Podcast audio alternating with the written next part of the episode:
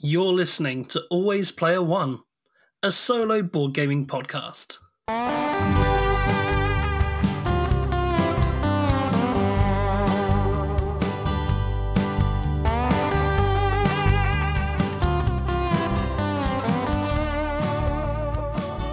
Hello and welcome to Always Player One. I'm Scruffy. And I'm Norm. And today we're going to be talking about The Wretched, which is a solo only role playing game. We're also going to be looking at the thematic tie ins to the mechanics that the game uses, horror in games, different verbs that you, we use in games, such as board games and role playing games, and the emotional investment that players are asked to take on in this game. Before we unpack that really broad topic, just a quick reminder that the Mage Knight tournament is now into round number three, which is really exciting. Uh, we're now into the final eight. This tournament is taking place on our Discord. We have lots of other fun things going on in the Discord, and just a reminder that is free to join. Just follow the link in the description to join our Discord, and we'll see you over there. One other thing to mention before we dive into the main topic is Scruffy did a playthrough of The Wretched, which is now edited and it is slick and really fun to listen to. It's over on his YouTube channel. The links to that are also in the description. Without any further ado, let's crack on with the episode. Scruffy, tell us a little bit about The Wretched. Okay, yeah. So, uh, my like like Norm says, my playthrough of this is up on YouTube now. It was a very personal experience for me, and we'll unpack that in the episode. And I should just quickly throw out a little content warning here that the experience for both of us and the, the content of the game was did take us to some fairly dark places and very. It deals with hopelessness and themes like that. So, just thought I'd make that clear. Okay, so uh, it's quite a quick description for this game. It's pretty simple. Let's uh, let's go over it now. The Wretched is a solo journaling RPG in which you take on the role of the last remaining crewmate aboard a spaceship named the Wretched, having just ejected a creature which killed the rest of your crew. The creature is still alive, however, clinging to the ship and trying to get in. You begin the game by setting up a stackable tower, I used a Jenga tower, a deck of playing cards, and a d6 dice. The game then instructs you to record your first log, following a short script in the rulebook. You can record the log however you like. We both chose to do audio logs. After this script is recorded, you will start the first day, rolling the d6, drawing that many cards from the deck, and turning them over to resolve their instructions one at a time. Each card will have a small narrative description in the rulebook, and you are encouraged to make notes on these experiences, answering any specifics to do with the situations that occur. After all the cards for the day have been encountered, you will record another audio log going through your notes on the day and what happened.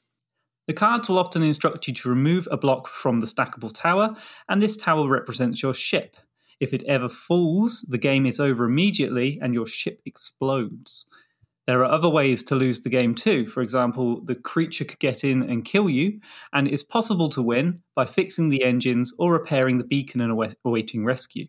The mechanics for how to do this, however, are only reveal themselves as the game goes on and when you encounter certain cards. This means that you go in with a lack of concrete information on how you can get out of your situation, and you uncover it as you go a mechanical connect which is perfect for you to have as it mirrors your character's situation perfectly. There we go. I couldn't even get through the description without praising this game because it's uh, obviously one that I had a really, really fun time with. And it, like I said right from the start there, it was a very personal journey for me.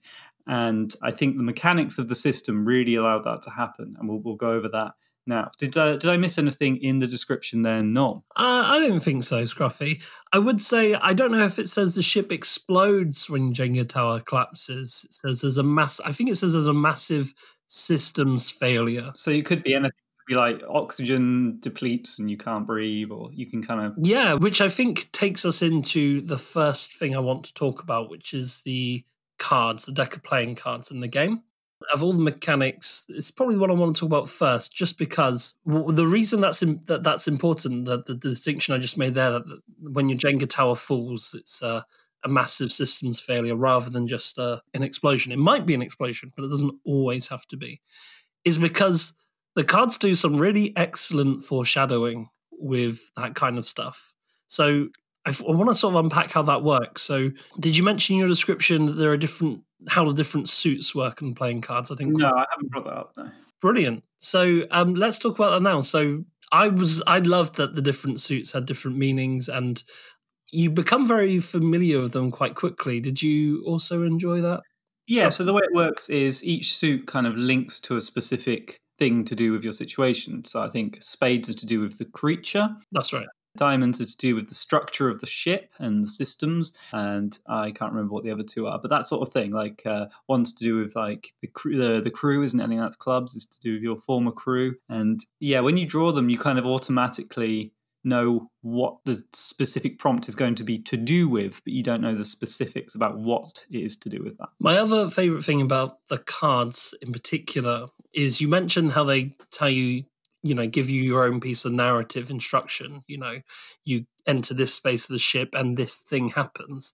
But what they do really well is they also ask you a question. Mm. And it's often to do with relating it back to how this is personal to your character. Mm. There are often questions like, how does this make you feel? So, for an example, might be you find an important item that reminds you of a former crewmate. How does this make you feel? And you think, oh, okay, well, it made me feel lonely. And then you have to kind of think to yourself, well, why does it make me feel lonely? I can't just, that's not the answer, right? I can't just say it makes me feel lonely. Oh, well, it makes me feel lonely because I'm reminded of my crewmate and then you have to in the fiction make up your crewmate yeah and one thing i did to make it easier is i use real names of people in my life so i might use my mum's name and then all of a sudden i start to feel these emotions that my character's feeling because i'm thinking of what it would be like to live without my mother which is a horrible feeling and it allows you to really embellish on the, on the fiction and also really almost like single-mindedly remind you throughout the game this is how you should be feeling. You should be feeling lonely. You should be feeling hopeless. You should be feeling like you're in a horror movie.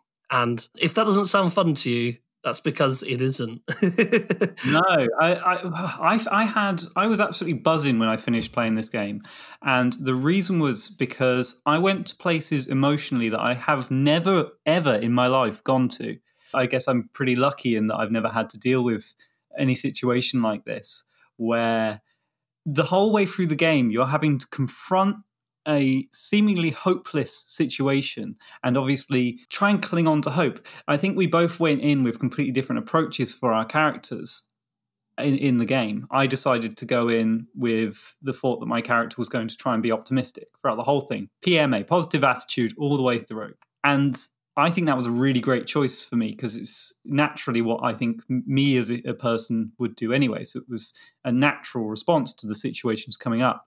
But when these situations come up and it asks you for the specific details, which you make a note of, and in your, in your, I was using a little notepad as I was going, and then you then come to record after all the rest of the experiences for the day is really interesting. Kind of looking back over it all and and having to confront those things all over again as your character like you experienced it when you were writing in the notebook in that moment and then you experience it again with the with the next level of context. And then having to actually say it as the player it was really quite something. Yeah and i like you said we we had very different approaches. I tried something completely opposite. I know that the game's intention is to make you feel this feeling of hopelessness and loneliness and you know and and in order for that horror to come off and to to to pay off i'm not an actor in any way, shape, or form. So I decided very early on that I was going to lean into the darkness. I was going to have my character feeling like he wants to give up. He can't imagine a way out. And that really framed the experience and took me in places that I didn't expect it to. And it was the first time in any role playing game, not just solo, but any role playing game at all, that I've experienced uh, bleed.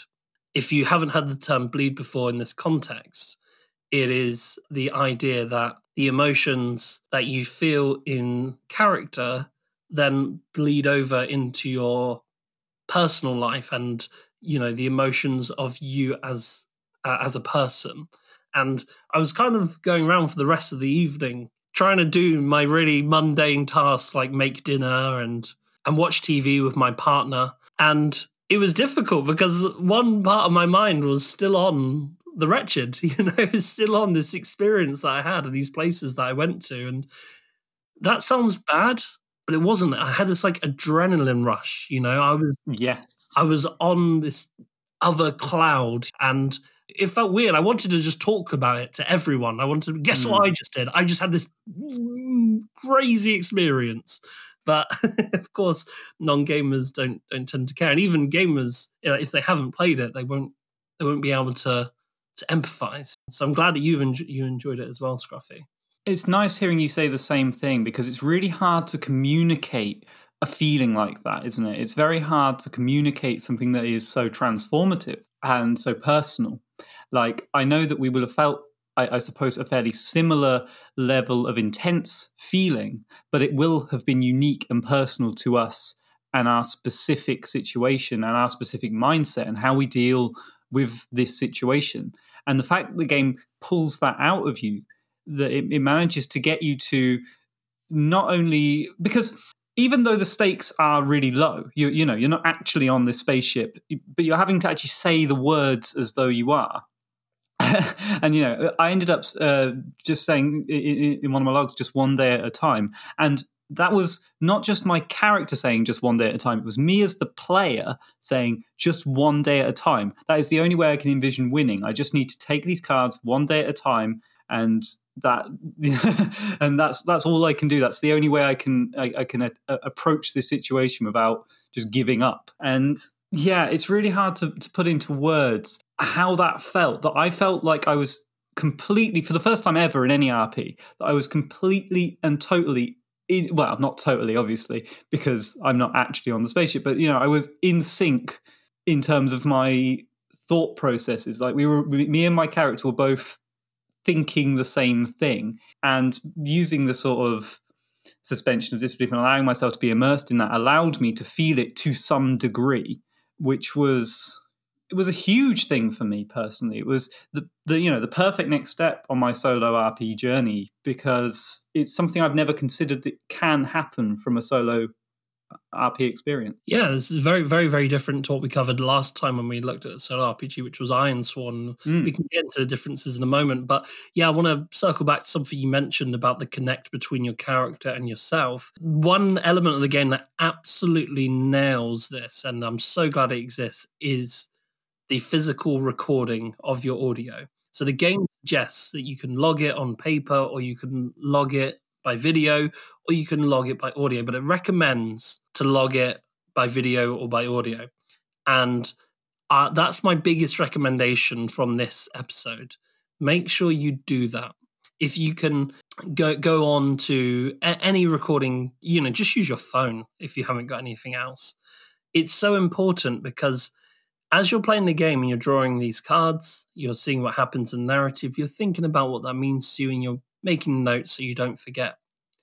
It's not until you then have to say them aloud and actually act as your character in a way that you probably wouldn't with other solo role playing games. I certainly don't when I play Iron Ironsworn, for example.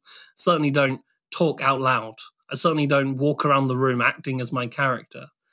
But the performative connect between what your character is doing in the narrative and what you're doing in real life is the abstraction is zero. If I said to you, Scruffy, in this game, I am on my own and I'm recording audio logs. Am I talking about? You wouldn't know whether I'm talking about me as a character or me as a player because the the expression is perfect for both. Yeah, and that really brings out the emotion, like Scruffy was saying, because you have to not just think about how your character feels, but you then have to explain as your character how you're feeling in the moment. And yeah, that really all the emotions start to come out. I, a couple of times I got choked up, and I felt really me too. I felt kind of silly, but also amazed that I'm I've I allowed myself to have that kind of experience with a with a RP. Sorry, Scruffy, I interrupted you. What were you going to say? Sorry, I was just going to say that I totally agree that so it feels like with something like Ironsworn, it feels like you're writing a story, and there is a, a, layer of disconnect between you and your character. You can get immersed, and you can get immersed in the fiction, in the world, and things.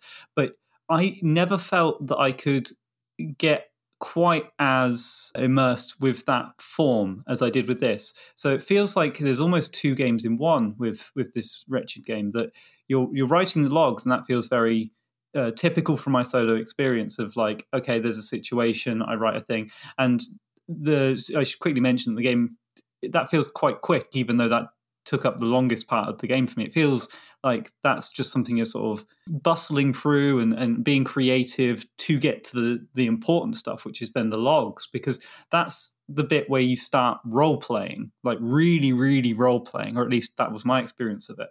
And it felt a bit silly for the first one or maybe two days. It felt a bit like, you know, obviously it's a completely new thing I've never done before. But by the third or fourth day, I was wrapped up, like, and and just completely lost my sense of self and you know sort of blurred between the me that was talking and the me that I was talking as and for um, which was my character. Did you feel the same? Yeah, absolutely. And again, if I could give advice, because when we do these um, shows, we often get, you know, in the Discord afterwards or, or, by email or whatever, people say, well, when I play this game, I have trouble with X, Y, and Z. Uh, what, what do you advise? So, if I could give any advice on, on, on this, it would be to throw yourself into the acting with the um, with the logs, and the emotions and the horror will come there's I used to work in like telesales when uh, I was first out of school, and there's a, there's an old expression: "Smile while you dial,"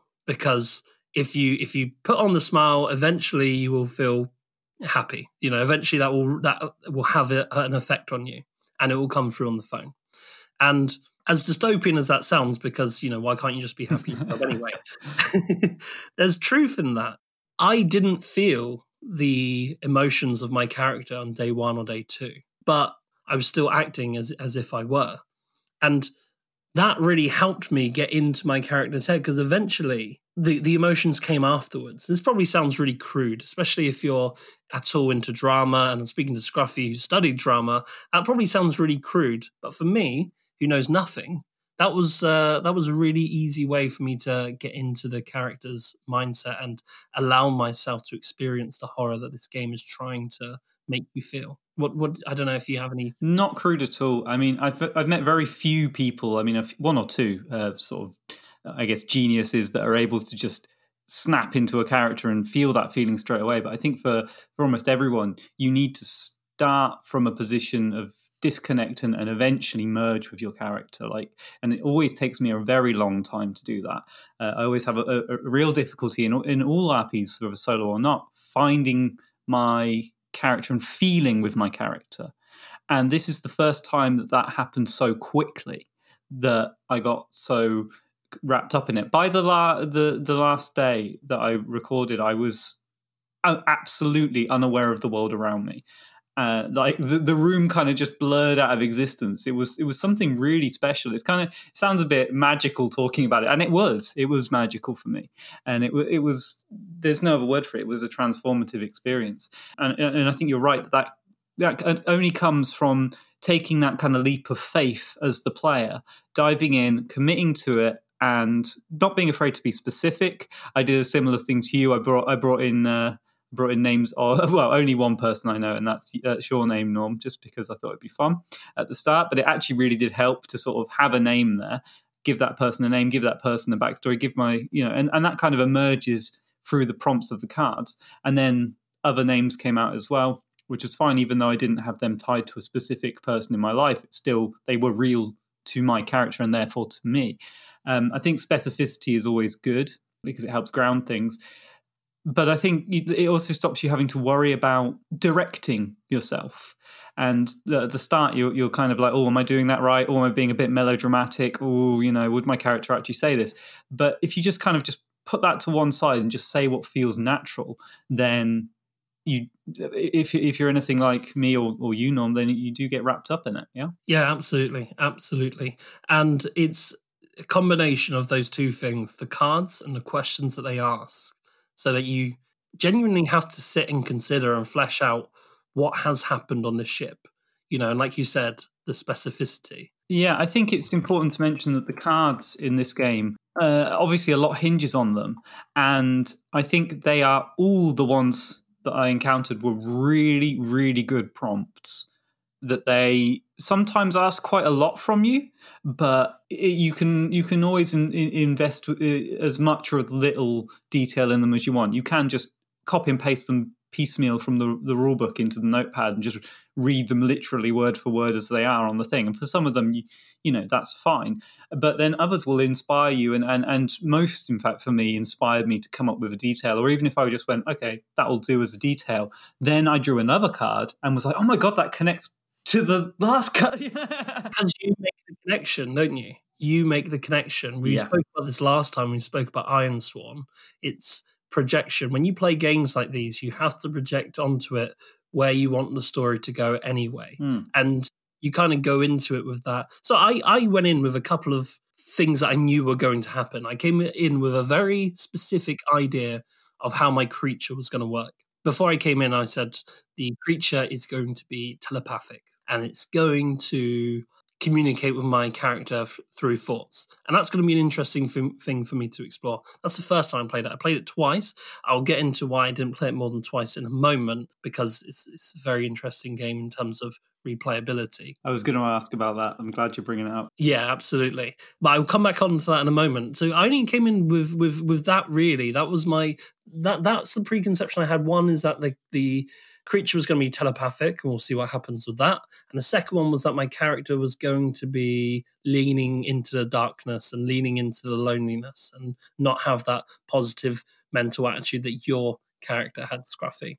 Those are the only two preconceptions, but the rest all come naturally through the cards. And because of the ideas you have going into it, you, yeah, you project, you make connections. Oh, you know, this card is obviously referring to that time I come across Scruffy's body and I found his key card, even though it's not, you know, it is just a, va- not a vague, a specific but vague suggestion.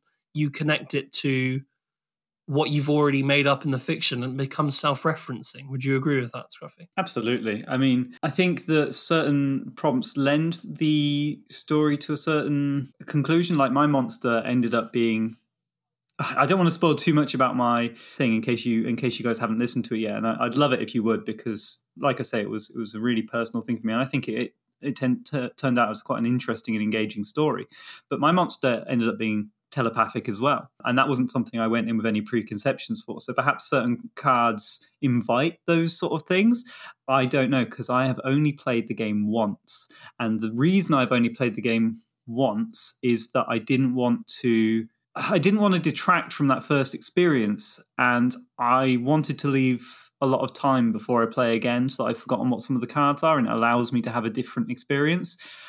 I really, really, really, really enjoyed my experience. Now, I have played the Wasteland version, and we'll get onto that a bit later if we have time, but it was nowhere near the same sort of experience that this one offered for me. Like, uh, not not even close. In fact, I, I abandoned my playthrough through. I didn't enjoy it at all. Interesting. So, for your replayability of this game, what did you find in your second playthrough? Because I'm I'm really interested in, in knowing if it detracted from your first playthrough view, if it was if you felt that there was a lot of similar experiences. Did you get all the way through it? How did it feel?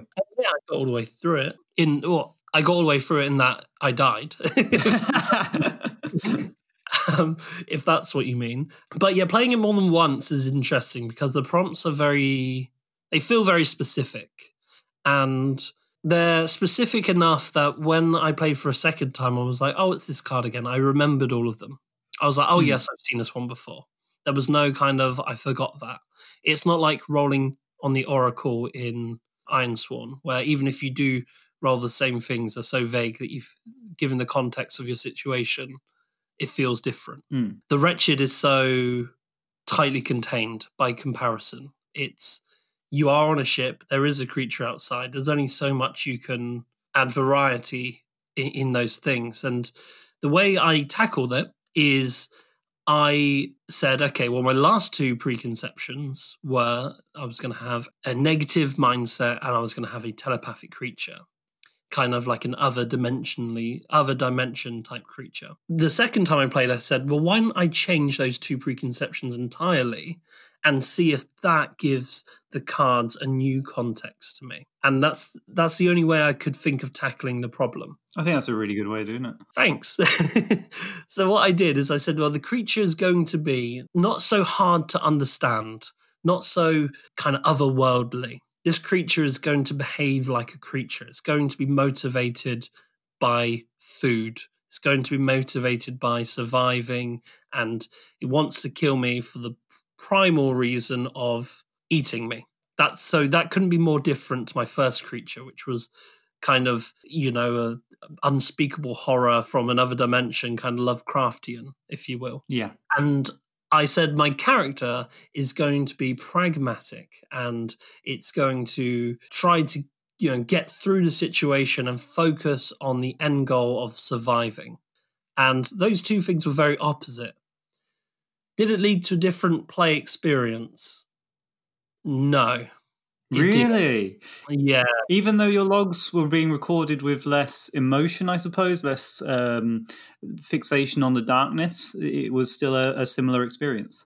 It was a worse experience. Okay. It was lessened and it, it, might not be the delivery it might just be because i knew a lot of the cards yeah this is why i haven't come back to it because i think I, I, imagine that that would be how i'd feel going in i can't imagine reaching that high again and, and getting that invested in a character again unless like i mean i think your idea of changing a few of the preconceptions is a really good call but i think you need a, a fundamental shift and maybe even a whole new set of prompts. I don't know. I don't know if this game is at all replayable. Yeah, th- this is it. So playing again, I realized. So playing the first time, it was a two way conversation, me and the game, and it was this really immersive, dark, twisted, emotional experience, full of surprises. The second time playing, I realized that I was doing a lot of the heavy lifting.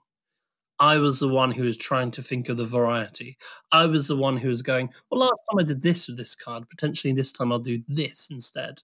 Yeah. Takes you out of it, but having to direct so much. Yeah, it certainly does take you out of it. It's no longer a two way conversation. It's kind of like looking back through an old conversation, listening to somebody else's playthrough and thinking about how you'd do it differently. You know, that's oh, okay and I don't know if other people have a similar similar experience. If you know the wretched, um, let me know. I will say this: I did it the next day because I was so excited. I did it the next day. That probably didn't help. I wonder what my opinion would be if I left it a couple of months and came back. Yeah, maybe I should put a little content, a spoiler warning on my YouTube video to say if you haven't played the game, maybe play it first, just so you don't get anything ruined. Yeah, I think that's probably a good idea, Scruffy, because yeah, if you if you have any intention of playing a game, knowing what the cards are are kind of a big part of it. Hmm.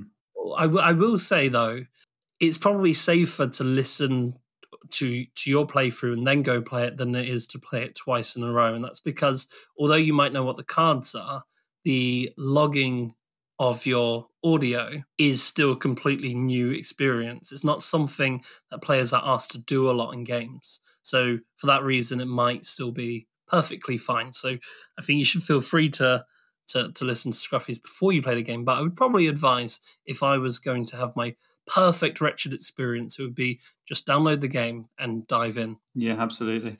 Okay, um, I just want to go go back and, and, into the mechanics and how they link to the stakes of the game, and why I think that the game has so much of an impact and is able to feel so real and give me a sense of stakes, even though I'm just RPing and there's no actual consequences for me. So, obviously, to start with, I think the investment in potentially getting a happy ending is huge. And I think that, that feeling that things might work out for me because I'm special and for my character because they're special, it, it, it makes it real. It, it feels like, despite everything that's going on, you want to win because you can see how difficult it is to win. And then what a story you'd have to tell everyone else who's played the game and anyone who'd listen. Yeah. Um, I'm not going to say whether my thing won, whether I did win or not. No spoilers here. But I think that that's a big thing. And more importantly than that, even, that my backstory, for example, for my character, only came out day seven into my logs, I drew a card that asked me to describe what happened or invited me to describe what happened right? I don't remember what it specifically said but it felt right to do that. And so i, I wrote a whole th- I, I, wrote a whole thing in my notes and i said it in the in the thing and i said you know this is what happened i'm going to say the story and here are all the people you know somebody sacrificed himself this is how it all panned out. That story wouldn't have existed if i'd knocked the jenga tower over a day, day early. Or if you didn't draw the card even. Yeah so the investment in surviving is one of discovery like so the more you live, the more you learn about your character, about this world that you're creating as you go, and about yourself and those feelings.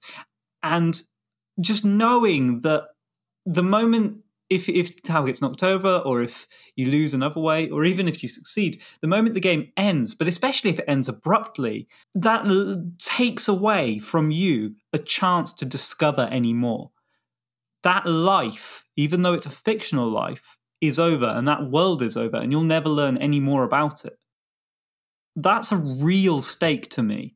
So the feeling of knocking that tower over accidentally and, and, and ending your game, it, it, it's one that is a real loss to you, like an actual tangible loss because you no longer have a chance to play that game and learn any more about that character and interact with that side of yourself. That's a really good point, Scruffy. It's not something that I had managed to put into words or write down in any of my show notes. Hmm. It's it's a complicated thing to try and communicate, but it's it's very it's really true, and it's something that I really noticed. Like every time I started to take a a, a tile from the tower, and, and, and I was feeling dread that it might fall over. Yes.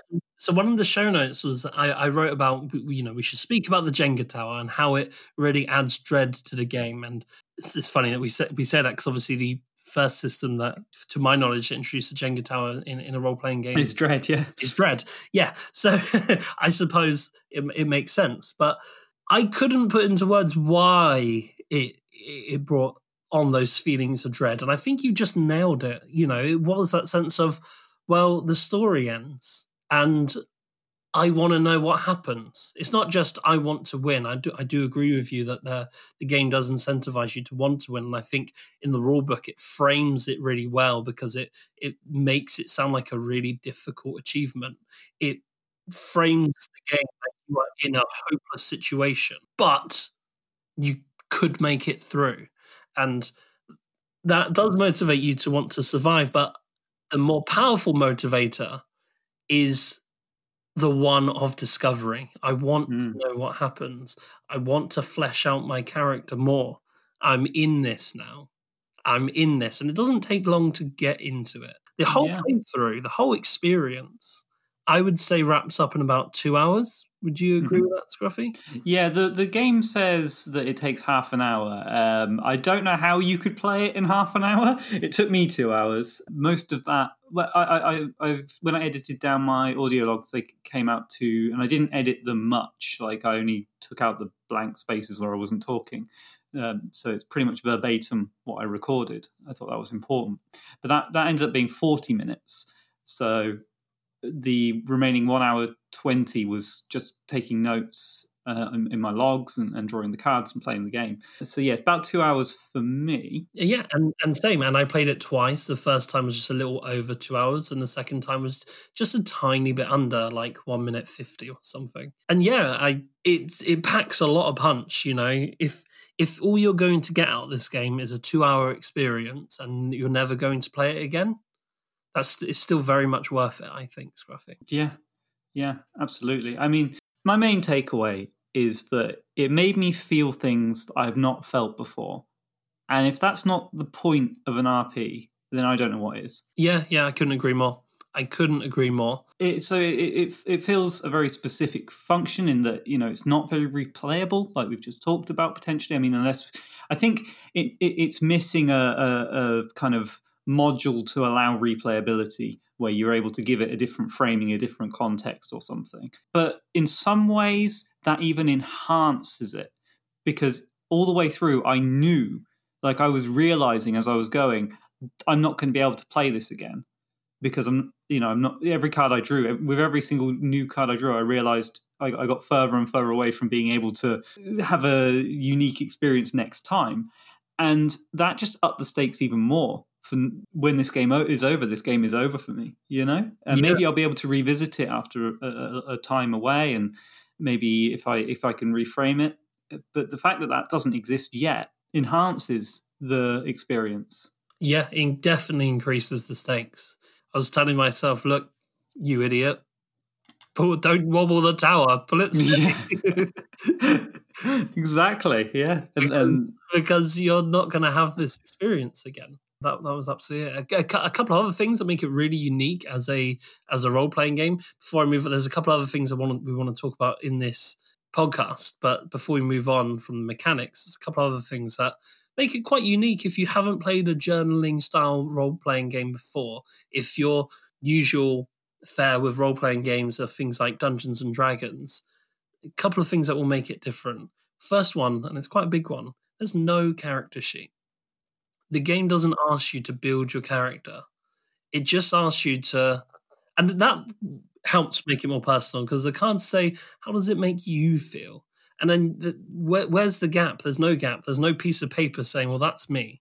I'm me. You know? The fact that they don't have a, a, a plus three in charisma, which you know you don't have as a person, means that you're more able to slip into their skin because there, there isn't that barrier there. If I'm playing a, an orc warrior in D and D, I know I'm not an orc warrior in real life, so I'm able to have that disconnect. Whereas this character is a blank canvas who could easily be me. Yeah, Absolutely, and it allows you to project yourself onto them, and then I think it helps that I gave my character the nickname Scruffy as well. So yeah, I didn't even come up with a, a, unique name. I just said Flight Engineer Norm. I think that's a good idea. If you can make it personal, you should. And it works really well because you're not going to play a whole campaign with your friends saying Flight Engineer Norm, uh, or whatever your your own name is. You're just going to do it for this two hour experience where you are aiming, where the aim is to create a personal story and have it affect you in a very personal way. So yeah, if if if I can give a little bit more advice, I feel like uh, an agony aunt just giving out advice in this episode. but if I can give any more advice, if to, to, to give you your perfect wretched experience, don't think too much about the name. Don't roll on a random name generator. Just say it's you. Just it's yeah. you. It is you on that ship. It's interesting. I, I get the temptation to do it because I think we both had such a profound experience with this that we want to share that and say, you know, here's how you can capture it. You know, yeah, uh, yeah, it's totally totally makes sense that you'd want to give that advice. Yeah, and another thing that we already spoken about is the Jenga tower. How there's no, there's no, you know, I don't track the ship's stats using a tick box or a track that ticks down. It's it's a physical thing in front of me that I can see. I can see the vulnerability of the ship as well. Yeah, and you don't know how many moves. You don't know that it's got 10 HP and it's down to 6. You don't know. There's no certainty there. It just looks a bit wobbly now. Yeah, it just looks fucked. I don't know if you ever had this experience, but when I was doing my recording, at one point, I was like, you know, trying to work out what to do. And this is this was the one day at a timeline. And I looked over at the tower before I said like I was like, what am I going to do next in my head? And I, I looked over at the tower and saw how bleak it was looking and that's when i was like just one day at a time that's all i can do one day at a time i can just keep that in my mind it's just keep that tower up one more day yeah no, absolutely. Yeah. And uh, another thing that is quite unique about this as a role playing game, perhaps not as a journaling role playing game, but again, speaking to those who haven't played this type of game before, it is so easy to learn and get playing. Mm. There is no rules overhead at all. Scruffy has actually told you the rules in the description. You do just read the script for day one, you roll a dice, you draw that many cards, and then you flip them over and you do your log. Those are the rules. Having said that, I don't think it's a, a, a great RP as your first solo RP because it's so unique. And I think I'm really glad I encountered it after I encountered Ironsworn because I don't know what I would have done not having that baseline of knowing that an RP can be an adventure and a journey, not just this intense personal emotional experience. I don't yeah. know Yeah, no, that's a really good point. Yeah, in no way would I recommend this as as your, as your first. Oh, but but but but by all means, if if you haven't played one before and you're tempted to try it, go ahead. But just know that they you can play a D and D esque campaign structure game. In many ways, it transcends what even multiplayer RPs do because I've never played a multi. You know, in in the last episode on solo role playing when we spoke about Ironsworn, we spent a lot of time talking about the things you lose from multiplayer to solo and how we felt about that and how the game deals with it. And it's very clever in, in the way it does it, and I still absolutely adore Ironsworn, and my feelings on that haven't changed one iota. However, this is a really different episode. We're talking about things that, hey, these don't even exist in multiplayer RPGs. These are stuff that you can't do in multiplayer RPGs. You can't be alone on a ship logging your daily logs like you are in real life in this game. So in many ways, it, it's an experience above a multiplayer experience, which is is fun to say because last time round we were speaking very much about how it compares to multiplayer. And this in this episode, it's very much this is a bunch of stuff you can't even do multiplayer. Yeah, which is fun. It shows it shows off the genre really well. But on the subject of the logs and on the subject of the Jenga tower, I wanted to bring up a concept that I actually discovered listening to another podcast, the Ludology podcast. And I wanted to bring up how this game reminded me of that concept and just share it with you guys as listeners and, and yourself as well, Scruffy, to get your thoughts, if that's okay. Yeah, absolutely. So, listeners, go ahead and treat yourself to Ludology episode 230. It's a great episode.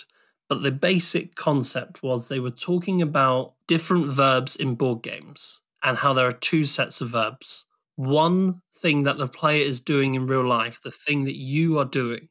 Are you rolling dice? Are you drawing cards? Are you placing meeples? What is it you as the player are doing? Are you writing on your character sheet, for example, to use a role playing example?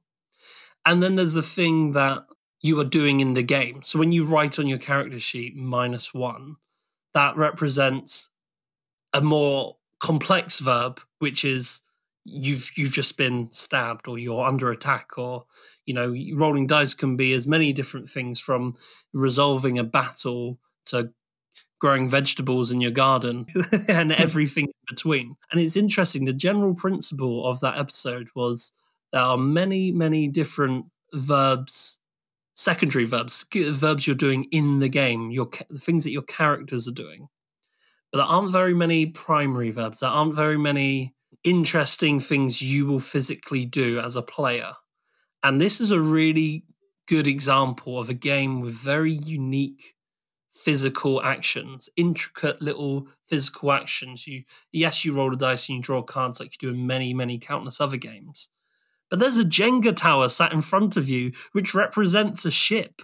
Like, wow, that's so yeah, unique. I think it's important to point out there that, I mean, all of this links to the idea of a performative connect, that you are trying to do a similar thing to what your character is doing.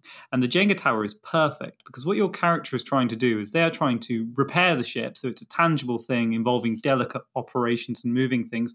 And but also you know on, an emotional and a, on, a, on a meta level they're trying to delicately keep themselves okay keep themselves alive and avoid anything going wrong. And that's what you're trying to do with a jenga tower you're trying to avoid it spilling over and something going wrong right? But the important thing is although there's a really really lovely performative connect there is still an abstraction you know? It would mean mm it wouldn't be as effective if they sent if when you bought the wretched it came with all these electrical pieces that you actually had to fix in real life and there were extra instructions that even though it is more thematic would not be as effective. It would take you out of the game. So the abstraction level was perfect. It's enough to where it doesn't take you out of the game but it's still thematically tied in well enough that it means something to the players. And that's that's perfect in, in my opinion. And just going back to just the idea of doing more interesting things physically, not just rolling dice and drawing cards, but doing something different. I remember uh, Rob from our Discord, I post a picture of when I was playing the Wretched. And I said, "Oh, look, guys, I'm, I'm playing the Wretched," and he was like, "Oh, cool." And then he realized that the Jenga tower wasn't just in the background; it was a part of the game. And all of a sudden, he became very interested. He was like, "Whoa, are you guys covering that on the show?" It's interesting to people. People enjoy doing new things, and this game really shows that off really well. I think. Yeah, I think it's also worth mentioning that the the cards are good as well because I mean I don't know if you found this too, but having them come up felt almost like the display on a computer screen. The fact that they're so visual and so popping, and that they're just a, an arcane number that you don't have to look up in the manual. That action of referencing a, a number with a with a thing, it's almost like the first steps on if you're sat in that chair on the in, on the spaceship, getting the error report coming in and having to work out where it is, so you know what you've got to deal with. I mean, that is a connect that I wasn't able to make. I think you're just more um, dramatically inclined than I am, Scruffy. well, I mean, I, I didn't really. It wasn't like as quite as visceral as the as the Jenga tower, but I, I think it's important that it's so quick and so snappy and yes. that it gets you to where you want to go. And you know, I, I felt like having the computer screens here and, and working with it, it was all, yeah, it was all very good. Perfect. I want to ask you, Scruffy, about Wasteland because there are okay there just for the sake of our listeners, there are lots of different games that use these mechanics, and I will send over a link to itch.io where they did a what they called a wretched and alone jam and there are nearly 100 games that use these similar me- mechanisms. So if this sounds interesting to you but you think oh actually i don't want to experience horror i really appreciate what you guys are saying but i don't want to feel those emotions. I don't want to be on a ship. Uh, click on that link and it will take you to bunch of different themes and aesthetics that you can use for your own play. And one of the examples is Wretched the Wasteland. Scruffy, you've played it, I haven't. What's it like? So this one's inspired by kind of a Fallout sort of world, and that's right up my alley. And disclaimer before I kind of nag all over it because I didn't enjoy my experience of it. I just want to say that I love that it exists and I love that there's all those other systems there and that people have been inspired by the Wretched system to make more games like it. I think that I'm, I'm going to have to start trawling through them because I really want to find more games like the Wretched. And like we've already discussed in the episode, the fact that it doesn't have so much replayability means that these systems are kind of integral to the longevity of the game. That being said, I did not like The Wasteland, and there are kind of three main reasons why I didn't like it. The first is that the there was a mechanical and thematic disconnect, specifically a lot of the time to do with the cards. So it would say you'd have cards that said things like, uh, "You discover a, a bunker. Uh, do you choose to stay in the bed?" And that's an okay prompt. But then the mechanical reward for that was that you get to roll a re-roll on your next movement which didn't make any sense to me. Like, if you're staying in a bunker, why would you get an increase in your movement in the future? The Jenga tower in this game is also meant to represent your body, your health, your your mind state, and and I had a moment where, for example, I got shot and didn't have to take a a block from the Jenga tower, but I did have to take one off when I inhaled some smoke. Bizarre, yeah. So that wasn't that wasn't great, and there are also times, and this moves on to my second point, there are also times where it says that you can choose to take a block from the Jenga tower. So the mechanics pull you away from interesting or consistent stories because why would I choose to do that unless it made sense within the fiction to do that? But then I'm incentivized to make because I control the fiction. I'm incentivized to make it not make sense in the fiction, to make a more boring interaction with that card prompt. It doesn't quite make any sense. Like, why would you encourage players to pull away from interesting or impactful moments by saying, you know, you'll be essentially taking an extra hit if you make this trigger, this card, a big deal. Whereas if you just downplay it, you can just skip taking a hit on your on your Jenga tower. Bizarre again, you know, that felt really, really weird to me. And then I think the third, and I think probably maybe the most important problem for me is one of pacing. In this game, the overarching story is that you are being chased by raiders and you're trying to get back to your camp. And then there are cards that ask you to start describing strange flora that's appearing. I'm not going to stop and smell the flowers within this context.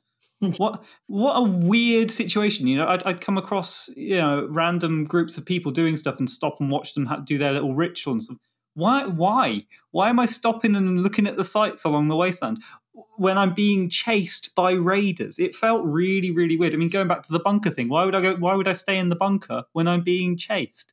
It just it felt really bizarre. Like, why have that as the overarching story? Why not have it just that you're trying to survive in the wasteland, and then you can stop and, and smell the roses, and maybe you're heading somewhere specific. But this how this whole concept of you being chased felt like I was trying to rush throughout the game and felt like a lot of the prompts made even less sense. It made it feel feel very strange. Sounds like you and the game were working against each other a lot of the time. Exactly. Yeah, uh, I think that's the kind of the heart of it, and that's why I didn't get on with it. So yeah, I don't want to. I don't want to linger on this one too much because, like I say, I, I really love the ambition. And if you can get any sort of pleasure from it, great. But for me, it it took the kind of concepts of the other one, and then the the choices they made with the new context and the choices they made with the specifics on the cards totally fell down. I think you need to put a lot of thought into what those cards are saying and how they make sense within the meta narrative of the setup of the story. Okay, yeah, that sounds perfectly reasonable. I haven't played the game myself, so I can't disagree with you like I normally do. yeah, uh, I've got a question for you. Just moving back to uh, the wretched, because I, this is something I've been struggling with. I just want to know why do you think that it feels so different from, say, watching a movie? How come both of us were able to confront our psyche in a more real and immediate way than when we, for example, watch a watch a movie, watch TV, or or play a narrative driven a narrative driven video game? Even, I guess what I'm getting at is, is it sort of the feeling, uh, the illusion of control? Is it that you are part of the creative process that it's personal. I genuinely can't kind of pin it down to one thing that sort of takes it to a more personal level because we empathize with characters in movies we empathize with our characters when we're playing other games so why why is this one more personal? Uh, well i don't know if it is more personal. Don't mean to be con- contrary but i've played a lot of video games. What that well i haven't let me just scratch that. I don't play a lot of video games but when i have played video games, especially horror video games, I find them really immersive, and it takes very little time at all for me to experience the terror that my character is is is feeling. Okay. So I don't I don't think it is more, um, but it doesn't have to be more. It doesn't have to be less. These are different experiences. Personally, I think the the reason it feels so different, and the reason I had bleed for the rest of the evening, where I wouldn't with a video game, and I guess you could say that is more. But it didn't it didn't feel more intense in the in, in during the process. But I guess I'm I'm getting off point. The reason it feels different, I think, is because something you alluded to just there. You're a part of the process. Came from my mind. All these dark things that I said and did in this game, I I thought of those. I made those happen. That's quite shocking. But I had to confront those types of emotions. And that all came from my own brain. And that shocked me. And I think that's one of the reasons why mm. I was hmm. so affected for the rest of the day. And you don't have that with a video game. Does that make sense at all, Scruffy? Yeah, yeah, I think it does. I think maybe it's just that it's something that took me somewhere that other media has not taken me yet. And obviously, yeah, I, I'm not saying that media and other games and other things I've watched or plays I've seen where I haven't made me have that same feeling of going somewhere new in myself and, and, discovering new things but i just wondered why specifically this one this one did it and i guess you're right it must be to do with that you are the architect of the i guess you'd say horror and emotional pull and emotional drive of the story which makes it even more personal like a dream yeah that's a really good analogy absolutely and the, that kind of bleed uh, that you have from a dream where you wake up and you go oh, that was awful. Oh, I can't, I can't really remember specifics, but you remember the feeling. And it was the same with the wretched. I wasn't sat there thinking, and then this happened. I was just, I just remembered the feeling, and Yeah, you're, you're you're absolutely spot on. It's a really good question. I don't know if I can answer it uh, any better than I have done there. No, I think you. I think you, you've given us a lot of a lot to think about. Shall we move on to the next part of the show? Where we look- Yes, I think uh, I think we've covered the wretched there. Hopefully, you guys got something out of our little chat about that and uh, know where we stand on the wretched now. It's amazing. It's so um, spooky. So, Scruffy, before we read out the responses from last episode, let's go ahead and ask our listeners a new question this time round. What is that question? okay, the question this episode is: What is the most affecting moment you've had in a game? So, by that, what I mean is a moment that made you feel something very personal and perhaps something that you don't normally feel in your day to day life. And if you can't remember the specifics of the story, just let us know the game and why you think the game was able to pull that out of you, what it done, how it Mm. framed the experience for you. This could be a role playing game, a video game, a board game, a uh, made up game that you played with your kids, Yeah. or wh- whatever. But yeah, a time that you were really affected by playing a game. We'd love to know because this certainly was the most I've been affected by by a role playing game for sure. Yeah, I mean, Ironsworn. When I when I had the conclusion of my character and you know he died, it it felt impactful, but it didn't take me quite as far into my own psyche as this did, and into that intimate conversation with myself that I've never had to have before, and that was yeah, the wretched number one for me, the most affecting moment I've had in a game. I've been scared in games. I've played Subnautica and weed myself when the when the Reaper, came at me, but not not. I've not had to then you know really confront it. Well, I, I guess to it's, it's to a lesser extent. It's not a binary, is it? But yeah, that's uh, that's kind of what we mean by affecting something that took you to somewhere new for yourself, somewhere out of your comfort zone. Great. So the first response we got actually came from our Discord. Now, I normally read out emails only, but I, I think I'm going to stop doing that because we get a lot of people. Like the purpose of the Discord is for people to respond to the show, right? Mm. And just chat amongst themselves. And we even have a specific dedicated channel called Podcast where people can put their responses. And it seems weird that I'm not then reading those out on the show. Feels like I, I, I love our Discord. It's just such a great place. genuinely my favorite gaming community online. And I know that's biased because we started it, but it doesn't feel like our community. It feels like community all of it itself because you guys are so nice. But the first one I got was from uh, he's on Discord as Rob the Game Guy, and he wrote in about Ironsworn specifically, and he had some thoughts on solo role playing and how it compares to multiplayer role playing, specifically from a GM's point of view. Just thought you'd find this interesting, Scruffy. Okay. Says, um, I've definitely got the Ironsworn itch. I just have so many projects and games, so it's in my queue now for sure. Also, wanted to add that the solo RPG hobby sounds a lot like the experience I have when building sessions for my campaigns that I DM or GM. I'm talking about prep time, not play time specifically. So during prep, if he's not sure where to go with the story, he might roll some dice. He might use some random generators. He might look at some exploration tables. He mentioned a couple uh, called one called Donjon, which is spelled D O N J O N, Kobold Fight Club, and and many others as well. And sometimes it surprises him and takes him in directions he didn't anticipate. And half the time, the players will never get to even experience those little twists and turns that you didn't anticipate. So he's looking forward to solo role playing because he's going to explore those twists and turns that his players don't normally when they go in a different direction. I was just wondering what you think about the similarities between preparing and or GMing and playing a game like Ironsworn.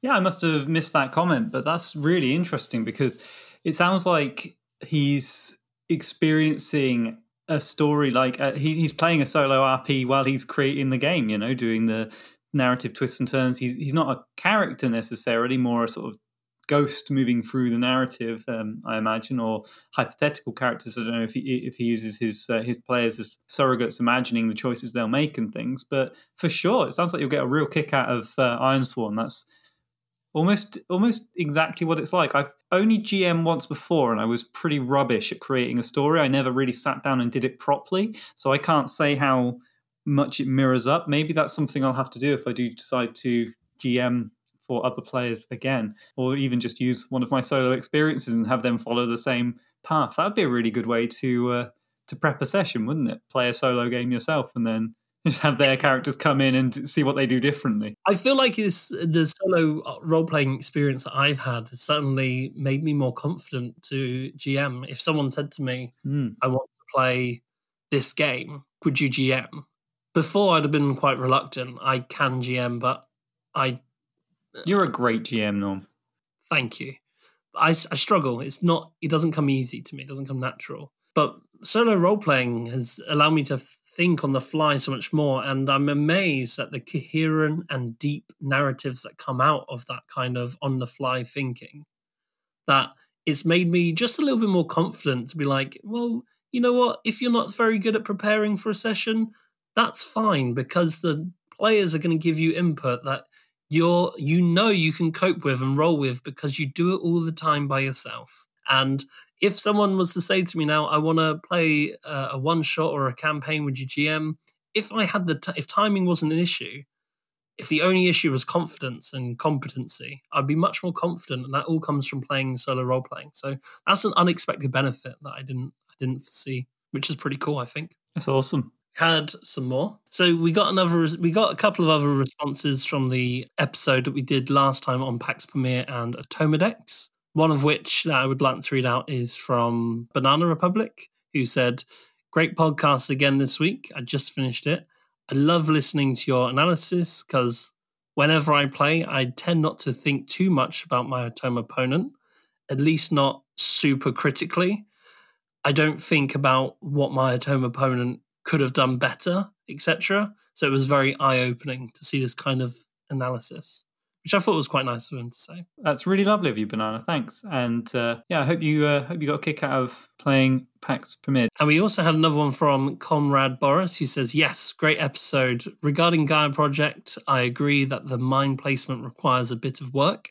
But I believe this was the first Automa Factory implement of their two card system and a starting deck which new cards get added to throughout the game.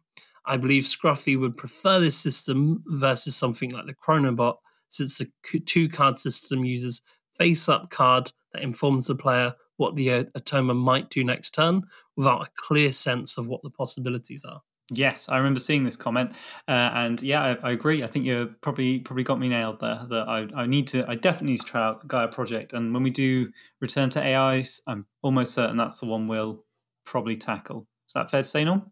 Yeah, I think so. Um, obviously, we got a lot more comments over in, on the Discord on uh, and feedback from the episode, but those were um, some of the ones I thought were quite interesting and thought we could obviously talk about here. That's probably it for responses. So, do we just want to remind the listeners what the question was for this episode? So, the question this episode is What is the most affecting moment you've had in a game? Yep. And remember, you can write in as always by email. It's always player one podcast at gmail.com you can join a Discord and you can give your feedback on our podcast channel. The links to join our Discord are in the description. It's free. What are you waiting for? you can also reach out on Facebook and on Instagram. We're at Always Player One Podcast on Instagram. The links to our Facebook are also in the description. And finally, if you want to support the show, we have a Patreon. Sign up to Patreon at www.patreon.com forward slash Always Player One Podcast. Scruffy, what do they get for signing up? I mean, it's pretty good reward, isn't it?